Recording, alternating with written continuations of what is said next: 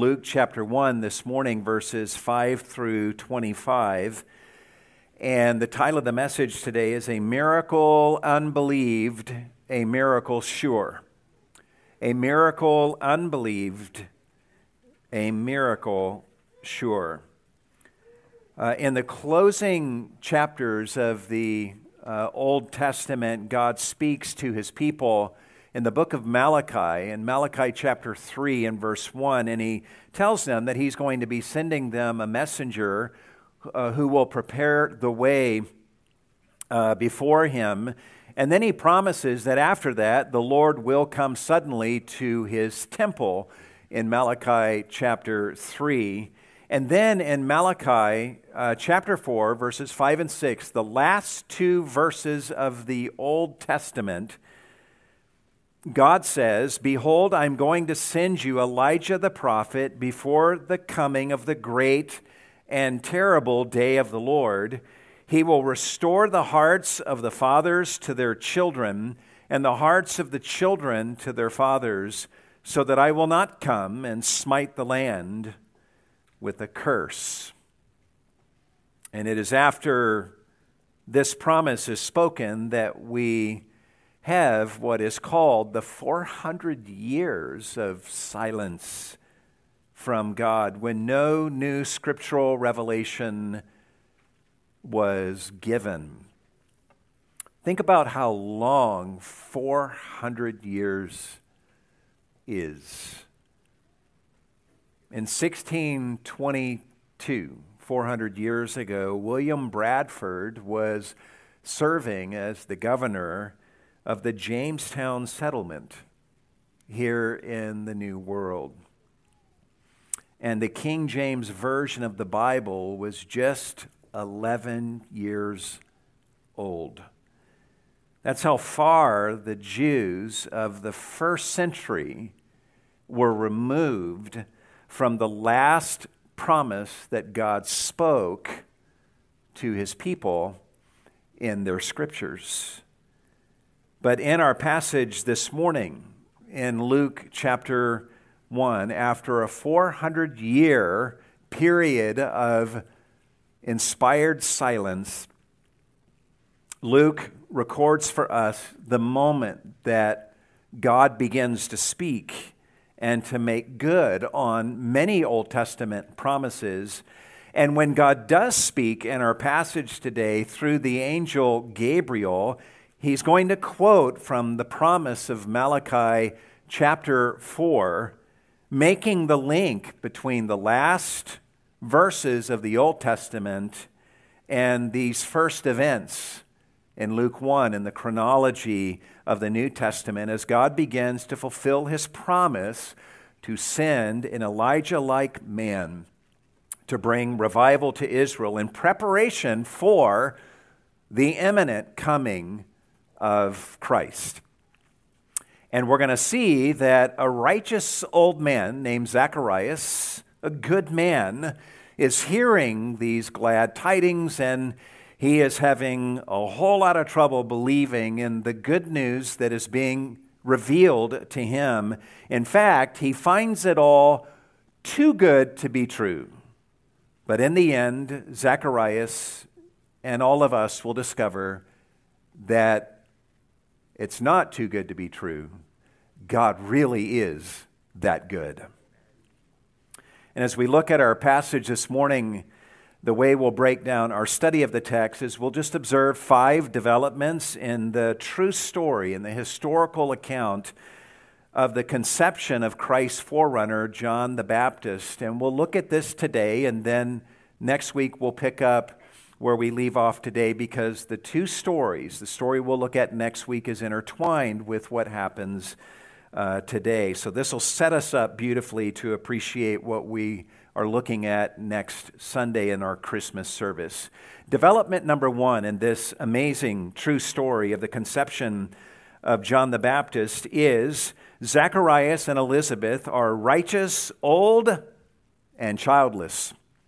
Zacharias and Elizabeth are righteous, old, and childless. Observe what happens in verse 5. In the days of Herod, king of Judea, there was a priest named Zacharias of the division of Abijah. And he had a wife from the daughters of Aaron, and her name was Elizabeth. The Herod that is being spoken about here in verse 5 is Herod the Great, which means that this is not a good time in Israel's history. The wicked Roman Empire is ruling over the known world of this day, and Herod the Great exerts his wicked absolute rule over the people of Israel.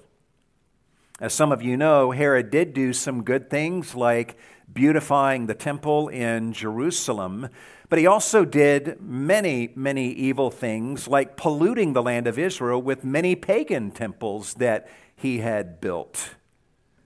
On top of all of that, in the final years of his reign, he was so paranoid in clutching to his throne that he had a number of his own family members killed in order to protect his throne. And this is the time that we find ourselves in right now here in Luke chapter 1.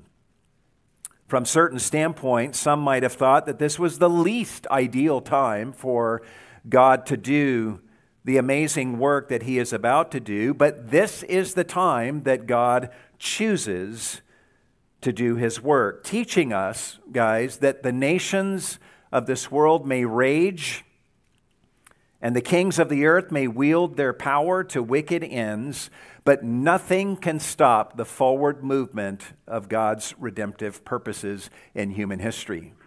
Amen. Let's remember this truth today. Elections that we have in our country matter greatly. The decisions of judges greatly matter.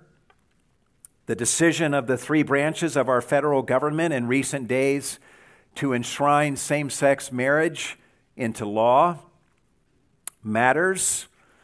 The passage of Prop 1 that makes abortion a constitutional right here in California matters greatly, but none of those things can stop the redemptive plan of God from moving ever forward toward the climax of the ages. Looking back at our text, we're told in verse 5 that during this time of Herod's reign, there was a man or a priest named Zacharias of the division of Abijah and he had a wife from the daughters of Aaron, and her name was Elizabeth. Now, we're told here in the text that Zacharias was of the division of Abijah, which was one of the 24 divisions of Levites who were officers of the sanctuary of the temple in Jerusalem identified in 1 Chronicles chapter 24 verse 5 and verse 10. These priests would serve in the temple in various capacities on a rotating basis throughout the calendar year. As for the godliness of this couple, we are told that Zacharias and Elizabeth were righteous in the sight of God.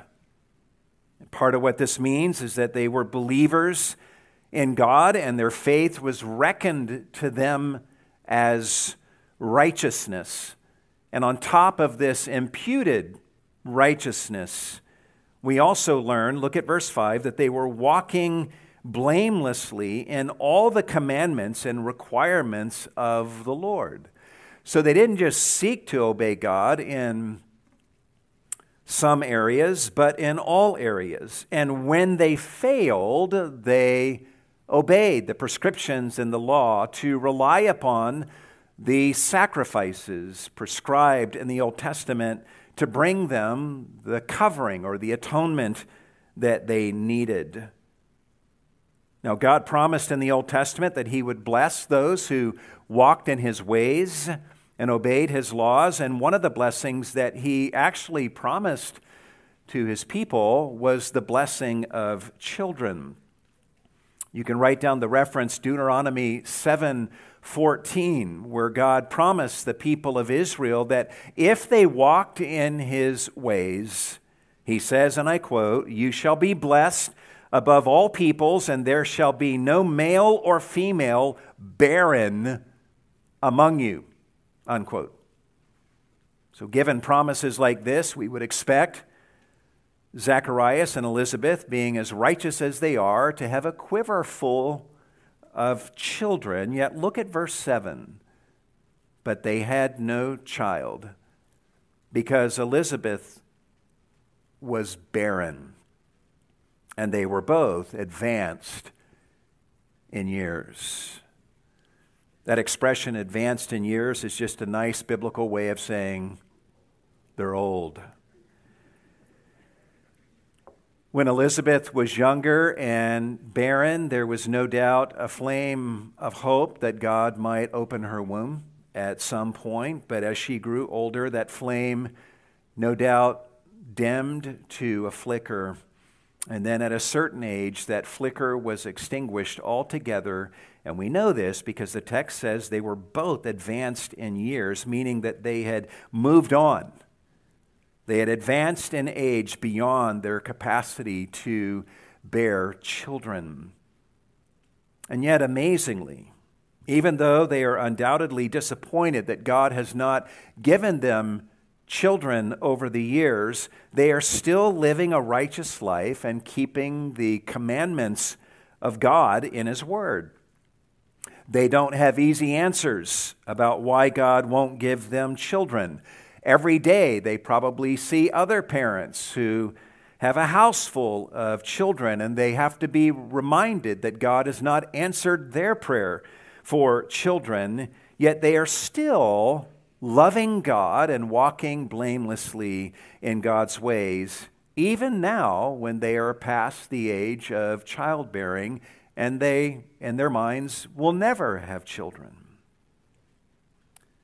But wonderfully, in our passage today, this elderly couple begins to experience a reversal of fortunes, which brings us to the second development in this true story of the conception of Christ's forerunner. Number two, the angel Gabriel appears to Zacharias while he is serving God. The angel Gabriel appears to Zacharias while he, Zacharias, is serving God. Observe what happens beginning in verse 8. Now it happened that while he, Zacharias, was performing his priestly service before God in the appointed order of his division, according to the custom of the priestly office, he was chosen by Lot to enter the temple of the Lord and burn incense. As we saw earlier, Zacharias was of the division of Abijah, which was the eighth division, according to 1 Chronicles 24, verse 10.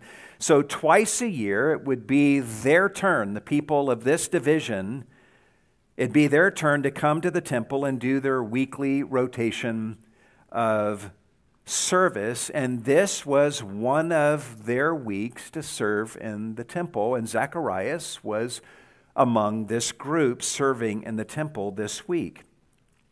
And amid all the duties that the various priests would be engaging in during this week, every day there were two moments when a priest would enter into the holy place of the temple and pour incense on the altar that stood before the 60 feet high curtain that closed off the holy of Holies.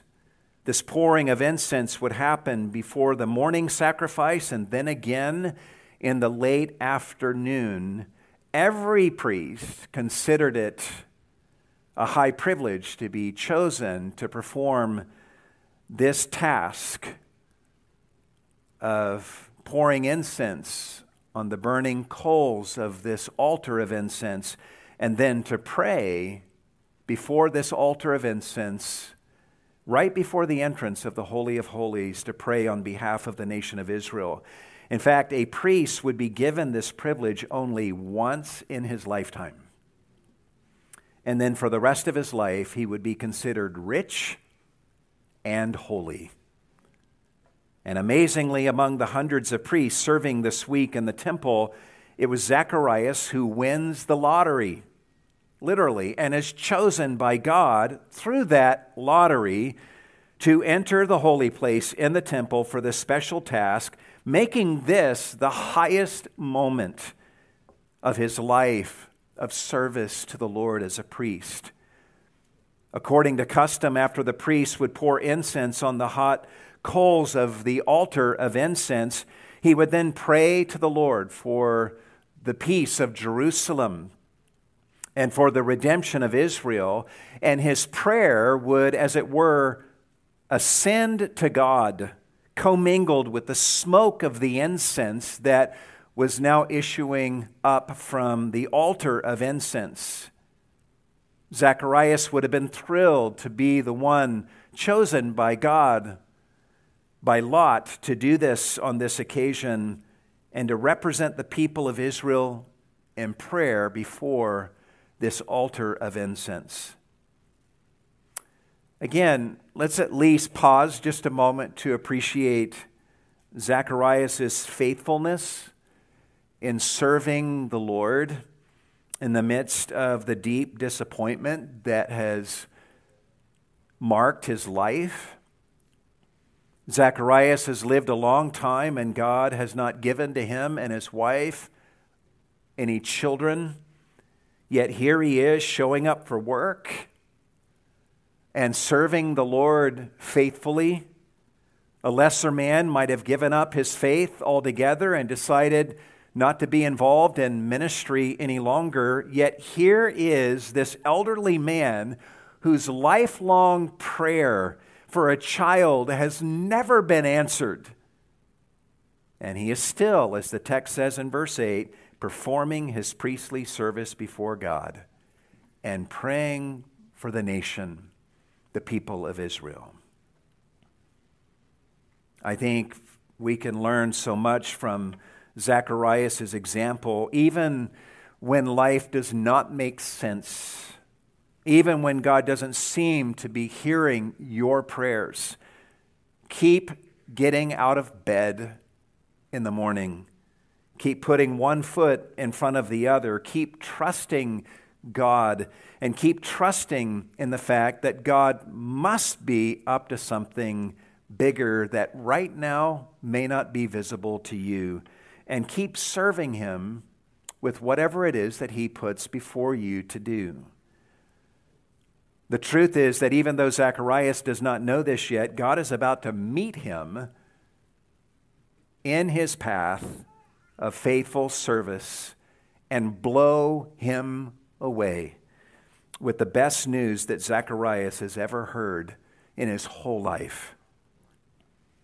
And God is about to give him the most staggering assignment that he has ever received. And it just may be that God has a special appointment with you inside of those moments of your faithful service to him.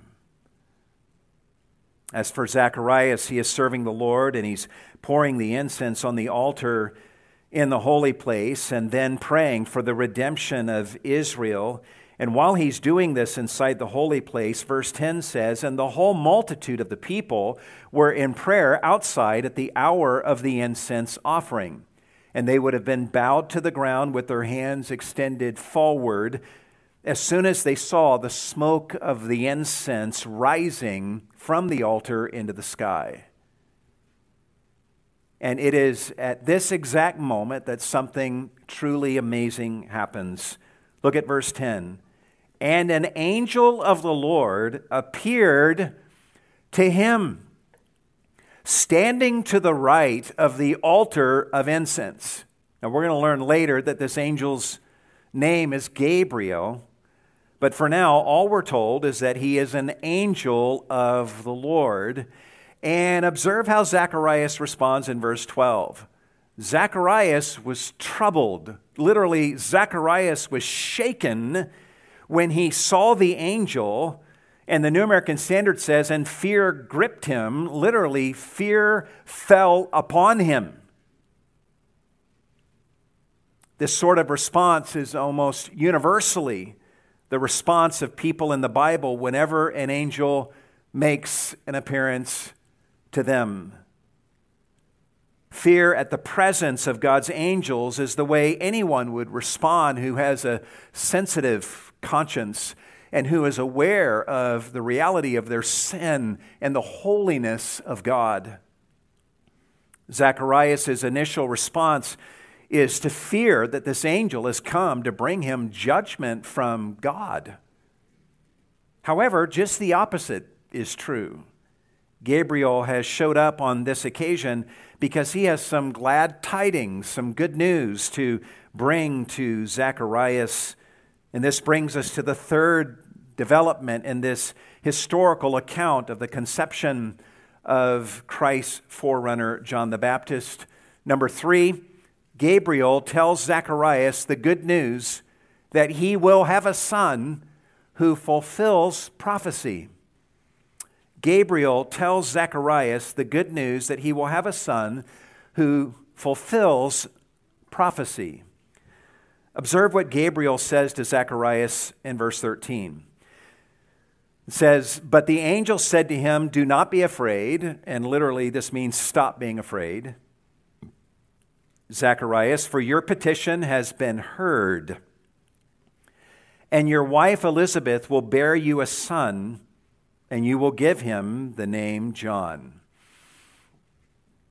Zacharias has nothing to fear from Gabriel. Gabriel is here to deliver some really great news. And the first part of the good news to Zacharias is that your petition has been heard. Keep in mind that Zacharias has just prayed for Israel. He has just prayed for the peace of Jerusalem and the redemption of Israel. So, at the very least, Gabriel is telling Zacharias that God has heard the prayer that he has just prayed for the people of Israel. But it also turns out that God will be answering this prayer in a way that answers another prayer that Zacharias used to pray for many decades when he used to ask God to give him and Elizabeth a child in years prior. Observe what Gabriel says in verse 13 Your petition has been heard, and your wife Elizabeth will bear you a son, and you will give him the name John. Gabriel tells Zacharias that when his son is born, he has an assignment, and that is give him the name John. Yochain. A name which literally means Yahweh is gracious. God wants Zacharias' son to bear this name because the primary message that God wants to convey to Israel through him is that Jehovah or Yahweh is gracious toward sinners. Gabriel continues in verses 14 and 15, saying to Zacharias, you will have joy and gladness, and many will rejoice at his birth. For he will be great in the sight of the Lord, and he will drink no wine or liquor, and he will be filled with the Holy Spirit while yet in his mother's womb. As to John's greatness, even Jesus will testify in Matthew 11 11 and say, Among those born of women, there has not arisen anyone greater than John the Baptist. Gabriel also tells Zacharias that John will drink no wine or liquor at any point of his life, which, which speaks of his lifelong consecration to special service for the Lord. You'll be interested to know that in the Old Testament, priests like Zacharias, were forbidden to drink any alcoholic beverage while they were on duty in their service in the tabernacle. And we see that in Leviticus chapter 10, verse 9. And this would have applied to Zacharias during his week of service in the temple that he's engaging in right now. But in Gabriel telling Zacharias that his son will never drink wine or liquor, he's basically saying that John's whole life will be a life of service, 52 weeks of the year, every year of his life. And according to Gabriel, John the Baptist will not just be filled with the Spirit, but filled with the Spirit even while in his mother's womb. This kind of thing is not said of anyone anywhere else in Scripture, meaning that John the Baptist, the son of Zacharias, will be a most unusual man.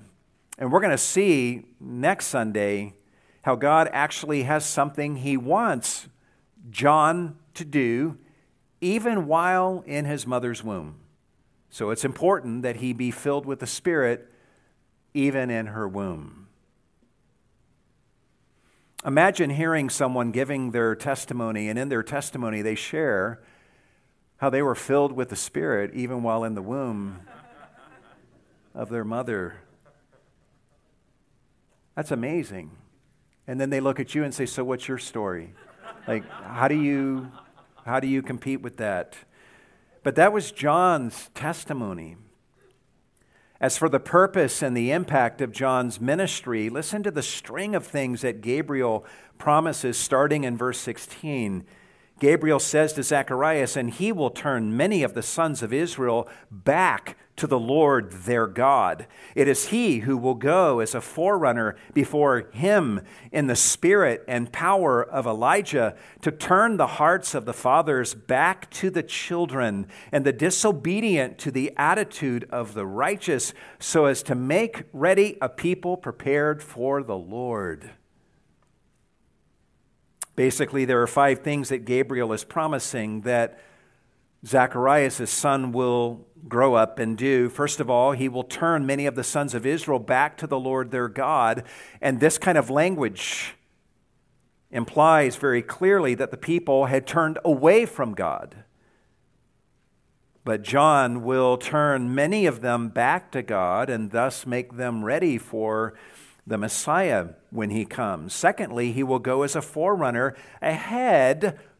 If you read what Gabriel's saying, John will go as a forerunner ahead of the Lord their God, who is the Messiah, Jesus.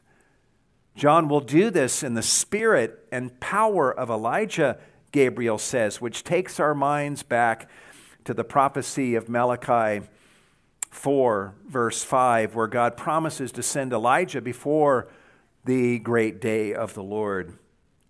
Thirdly, in connection with that, he will turn the hearts of the fathers back to the children. How precious is this? This was promised in Malachi 4 6, the last verse of the Old Testament. And again, the language here implies that there had been a turning away a falling away of the hearts of the fathers away from their children.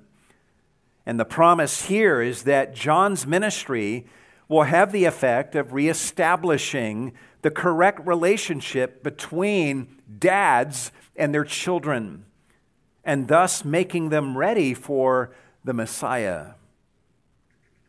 As the commentator William Hendriksen says, and I quote, family life is of the utmost importance for the true prosperity of the nation, the church, and society in general from a spiritual point of view. The generation gap is often ruinous.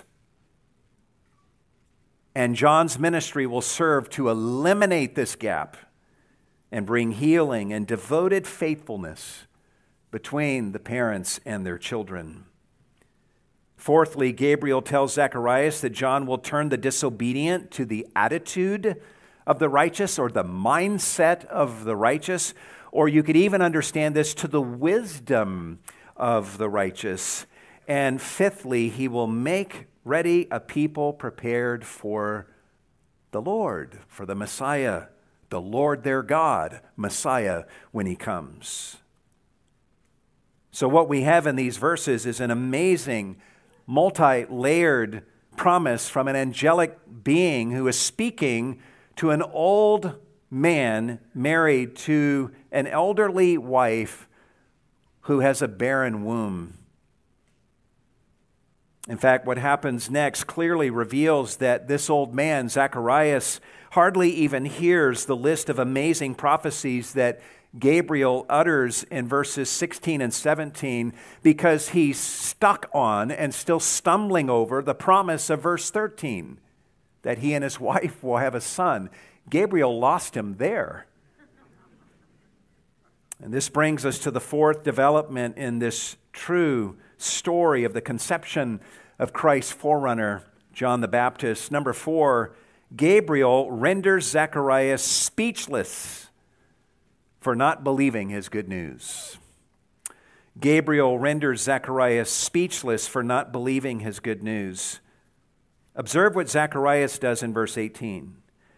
Zacharias said to the angel, How will I know this for certain? For I am an old man, and my wife is advanced in years. Literally, Zacharias' question is simply, How will I know this? The words for certain are not in the Greek text. Just how will I know this?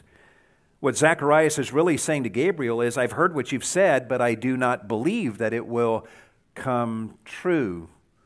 What else can you give me that will convince me that what you are saying will really come to pass? Now, there's something good in Zacharias' words and something bad. Zacharias' words here indicate that he wants to believe the promise of the angel, and he's asking for some kind of help in believing. That's a good thing. The bad thing here is that Zacharias simply does not believe the good news that Gabriel has just delivered to him from God. And that, it turns out, is a big mistake for which there is no excuse. All Zacharias has to think back on was how God caused Sarah to conceive Isaac in her womb when she was 90 years old. Sarah had more excuse for her unbelief because there was no precedent for the miracle that God did in her. But Zechariah had the precedent of Sarah and the precedent of Samson's mother and Samuel's mother to know that God can open any barren woman's womb anytime he chooses. But Zacharias does not know this like he should. And instead, he's asking Gabriel how he can know the truth of what Gabriel has just promised him. And I agree with the commentator Leon Morris when he says that Zacharias' question amounts to a demand for a sign. And Zacharias states the reason he needs some sign or some extra token to help his faith, saying, For I am an old man, and my wife is advanced in years. Now, again, Zacharias is making a huge blunder here and asking for some token of assurance, some sign from Gabriel, when in fact, the sign that he's asking for has already been given to him by God. And you say, well, what is that sign?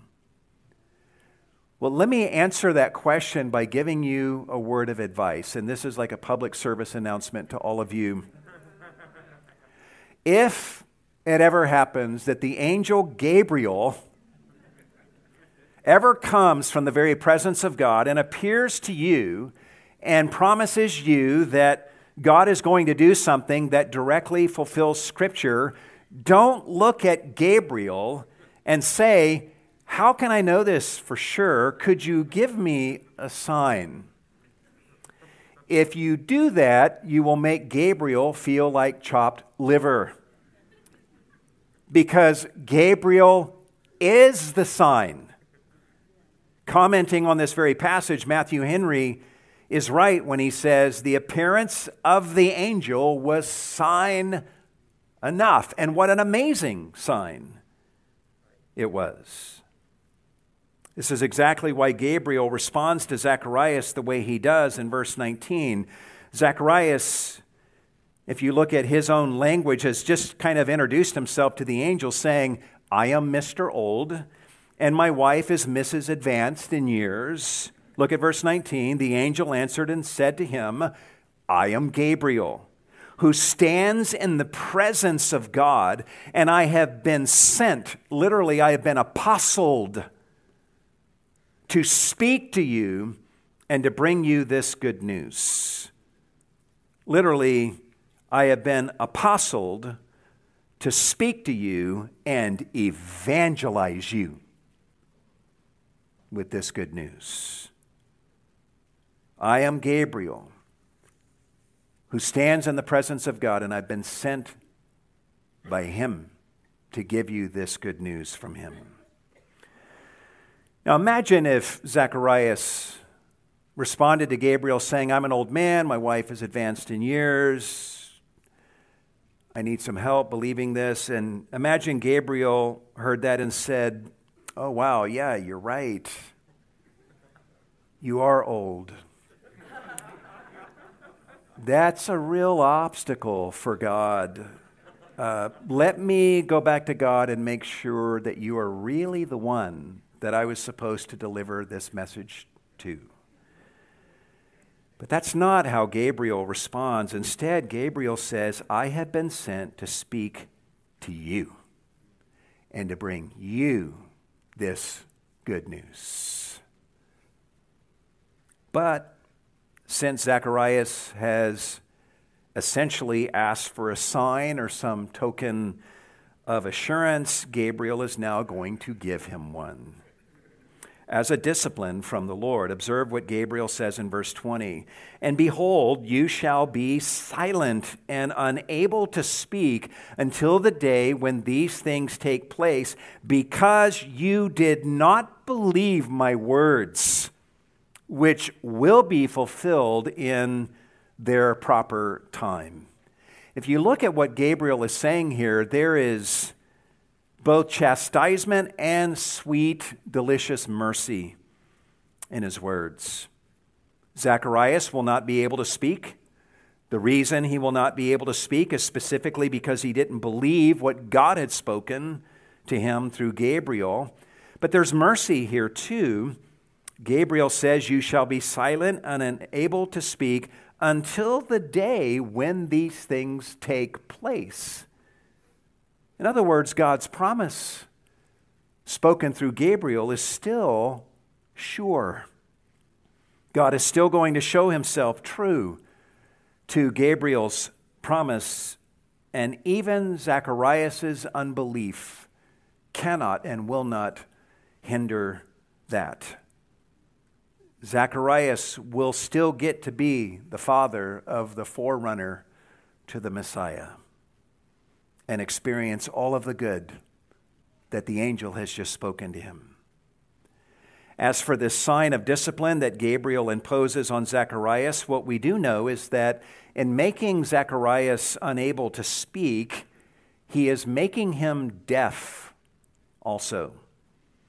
Because we see in verse 62 of this chapter that people had to communicate to Zacharias in signs just as Zacharias will be communicating in signs in verse 22. So, all of this creates a delicious irony for Zacharias. Zacharias wanted some extra sign from Gabriel because he didn't believe the word of God and wasn't content with the sign that Gabriel already was. Fair enough. Zacharias will now spend the next nine months of his life having to give signs to people and have people give signs to him. In other words, his life will be reduced to nothing but signs for the next nine months. So be very careful what you ask the Lord for. Now remember that Zacharias is in the holy place when this exchange is taking place, and we were told earlier that all the people, the multitude, were outside waiting for him, according to the Jewish Talmud, which reflects what was the likely practice even at this time, it was customary for the priest whose duty it was to offer incense, like Zacharias is doing, uh, and also to pray, to, to leave the altar as quickly as possible, lest unwittingly he commit some act of sin or cause the people to worry. It was just one of the, the rules for a priest. When you go into the holy place and you're doing the prayer thing at the altar of incense, don't pray a really long prayer because people outside are going to get worried and wonder if you were smitten dead by the Lord. So they would pray, uh, they would make it fairly quick, uh, just out of fear that they might sin uh, or cause the people anxiety. But Zacharias here is taking much longer than usual, causing a growing sense of worry among the people who are assembled here. Observe what happens starting in verse 21. Uh, the text says, And the people were waiting for Zacharias and were wondering at his delay in the temple. This is most unusual that there would be this kind of delay. But eventually, Zacharias comes out, and it is at this point that the gathered crowd would have expected him to speak a blessing, the blessing of Aaron from Numbers 6 24 to 26 over them. But observe what happens in verse 22. But when he came out, he was unable to speak to them, and they realized that he had seen a vision in the temple and he kept making signs to them and remained mute. And by the way, the Greek word translated mute here is translated deaf. In five other places of the New Testament, indicating once again that Zacharias is both deaf and unable to speak. Seeing that he was unable to speak and seeing his countenance and realizing how long he had been in the holy place, they all concluded that he had seen a vision of some sort, and indeed he had. Well, what does a man do after experiencing such an amazing vision? Well, Zacharias had duties to fulfill through the full week of his priestly service, and he makes sure that he does his part on the priestly team that he is serving on, although he had to do all of that now while getting used to not being able to speak or to hear. Observe what happens in verse 23. When the days of his priestly service were ended, he went back home. What happens next is absolutely wonderful and so filled with the grace of God and this brings us to the final development in this true story of the conception of Christ's forerunner, John the Baptist. Number five, God enables Elizabeth to become pregnant with John the Baptist. God enables Elizabeth to become pregnant with John the Baptist. Eventually, Zacharias and Elizabeth, after he returns home, they come together in physical intimacy and observe what happens next in verse 24. After these days, Elizabeth, his wife, became pregnant. This would mean that not only has God done a miracle in opening her womb, but he has also done a miracle in Zacharias, enabling him to father this child. And wonderfully, after Elizabeth becomes pregnant, she is just rejoicing in God's goodness. Look at the rest of verse 24 and then verse 25. And she kept herself in seclusion for five months, saying, This is the way the Lord has dealt with me in the days when he looked with favor upon me to take away my disgrace among men. We actually don't know for sure why Elizabeth would keep herself in seclusion for the five months that are spoken about here. There was no particular custom that we know of for doing this. What we can be sure of is that no one would have believed her story until her pregnancy really began to show after the five months and beyond. From the language Luke uses here, it seems that Elizabeth is spending these five months trying to process the goodness of what has happened to her and is happening to her as this baby is now growing in her womb. In verse 25, she's saying, and I can just see her walking around the house and just saying this to herself This is the way.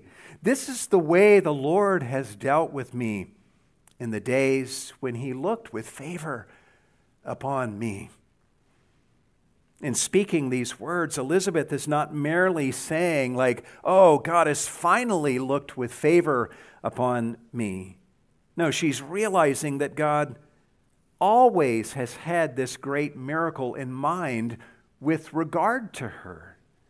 And this is why he has dealt with her the way he has all along through the years of her life. Her whole life story is making beautiful sense. Nonetheless, she is unspeakably grateful for this manifestation of favor from God as she now carries this boy in her womb, which leaves her feeling seen by God and loved and favored by Him. The disgrace that Elizabeth has endured from people over many years has been most unfair, but it was real. As she speaks about her disgrace among men. During this day, people viewed childlessness as an automatic sign of God's curse or disfavor upon a person. But God has now removed that unfair stigma from Elizabeth and she will discover that all her years of barrenness were not wasted either. Through the length of all that time, God was forging her and Zacharias' character in a way that will now be brought to bear on their raising of John the Baptist, who will be the forerunner to the long awaited Messiah. Elizabeth is in seclusion right now, but she is thinking deeply. She is savoring what God has done, what God is going to do. Soon enough, the world will know what has transpired. The time for the telling will come in due course. In six months, God will send the mother of the Messiah, Mary, to Elizabeth, with whom she would have someone to talk about these things and process these things with. Keep in mind that Zacharias is deaf and mute, so there's not a lot of good conversations that can, can happen there. Uh, so she's pondering in her heart, and God will send Mary to her at the six month point of her pregnancy to process these things with. But for now, Elizabeth is processing this miracle and speaking this way to herself within the walls of her home, while no doubt often staring in disbelief at her husband, who is deaf and mute because he didn't believe this could happen. And this is where we're going to stop for today, and we'll plan to pick up here next Sunday in our Christmas service as amazing as what this passage tells us has happened, the story is going to get even more amazing in the coming verses, and then even beyond that through the rest of the Gospel of Luke. Think about it this way in our passage today, Zacharias hears the very first promise spoken in the New Testament era, and he finds that promise too good to be true. And that promise is merely about the forerunner to the Messiah and didn't contain even 1% of the glories that would unfold over the next 35 years of human history. You know, like a virgin giving birth to the Messiah, who is both God and man, the very Son of God, who will grow up and give sight to the blind and heal lepers and make the deaf able to hear and the lame able to walk again, and even raise the dead. And then he himself will die on a cross and through his shed blood provide atonement to sinners through his one sacrifice of himself. And then on the third day, he will be raised from the dead by the power of God and then ascend to the right hand of God Almighty and then pour out his Spirit on all who believe in him and receive the forgiveness of sins through him. Zacharias is already blowing fuses in his head, trying to wrap his faith around the New Testament's very first promise. When this promise that we have seen today is merely God getting warmed up for far greater works that he will be doing through his Son, Jesus Christ. But you and I probably shouldn't be too hard on Zacharias. I think we often have the same struggle that he had. I know I do. And we have less excuse than Zacharias had. Even as Christians, we struggle sometimes to believe in the fullness of the good news of the gospel. We fail to believe the full scope of it as we should. And we have a far greater sign to look at than Zacharias had. The sign Zacharias had to look at was Gabriel, who came from the presence of God. The sign we have to look at is Jesus Christ, who came from the presence of God and is God who died on the cross and was raised from the dead three days later, that's our sign. And yet sometimes we hear God's gospel promises to us through Christ, and, and by our actions, we say to God things like, How can I know this for sure? How can I know for sure that you really love me? How can I know for sure that you have freed me from this particular sin? How can I know for sure that I am really forgiven and no longer condemned? How can I know for sure that you will really cause all things in my life to work together for good and for your glory? Or how can I know for sure that you are really for me and will meet my needs. Implied in our doubt is that God maybe hasn't done quite enough to demonstrate that these things are really true, when in fact God has given us Jesus Christ, who is the greatest sign of all. For he is the God man who came from the presence of God to die on the cross and reveal God's love to us. So, will you look full into the wonderful face of Jesus this morning and all that he has done for you and believe every promise that God has spoken to you through Christ? Will you renounce the sin of unbelief and believe God's word to you through Christ? I hope you will. And let's pray for each other that we all will. In fact, when we read the story we've looked at today, some of us might feel like God is being a little too hard on Zacharias, making a good and righteous man deaf and mute for nine months simply because he failed to believe the promise that Gabriel had spoken to him? Seriously? Does that seem harsh to you? Speaking on this very passage, R.C. Sproul points out that Gabriel's punishment for Zacharias' unbelief only seems harsh to us because we don't take seriously the sin of unbelief. We should remember that unbelief is the one great sin that damns people to hell. We should also remember that the evilness of unbelief is in direct proportion to the integrity of the God whom we are disbelieving in any given moment. As R.C. Sproul says, unbelief is an accusation against God. It is an unjust slander against the one who is the fountain of all truth. And if we think about those words long enough, we would see how this is really true and how God is actually being quite merciful to Zacharias in our text today.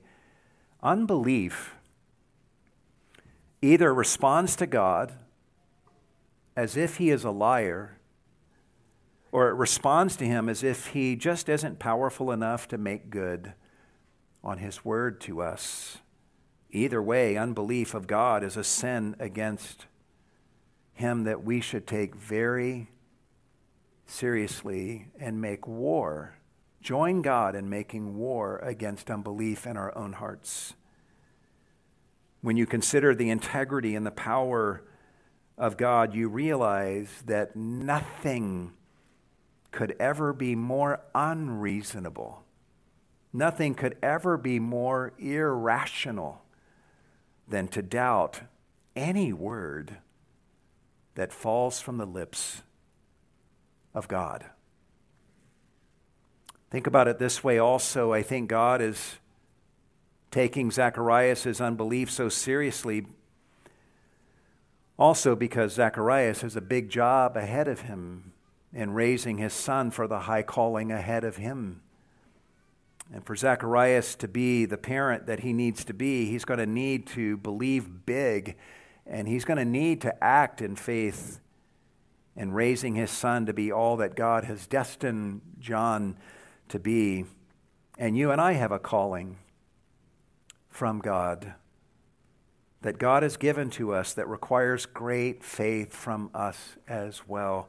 It turns out, guys, that there's no time that is a good time to waver in faith.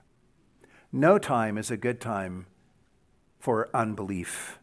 And every moment of your life is the perfect moment for you and for I to wax strong in faith and to believe the promises of God.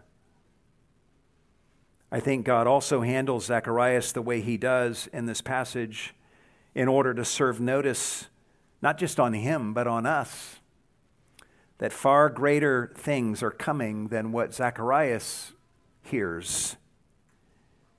And men and women will be held to account based on whether they believe or not. And we learn in our passage today that God is quite serious about being believed, especially when He's giving us the glad tidings, the good news about Jesus Christ. So, what will it be for you this morning? If you're here today and you have never believed in Jesus Christ and the good news of salvation through Him, I pray that God's Spirit will prepare your heart to respond to those glad tidings of salvation through Jesus with faith. Don't hear the good news of salvation through Jesus and say, that's just too good to be true? How can I know for sure that all of these things are really true and that God will save me and forgive me of all of my sins and make me his child if I believe in Christ? God has already given you the ultimate sign, and his name is Jesus, the crucified and risen and ascended Lord Jesus.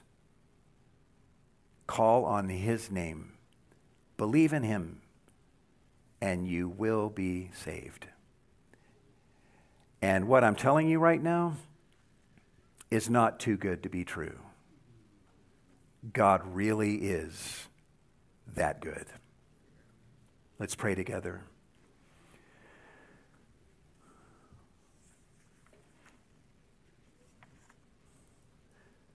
Lord God, we thank you for your word and for speaking to us as you have spoken today. I pray, Lord, that you would give us hearts of faith. I think back on this week and think of many moments where I did not believe as I should have believed. Wavering in faith. And the kind of language that we've used, uh, even from R.C. Sproul, actually helps to give me vocabulary in running to you and confessing my sins of unbelief to you. we come to you, Lord, and say we believe, but help our unbelief.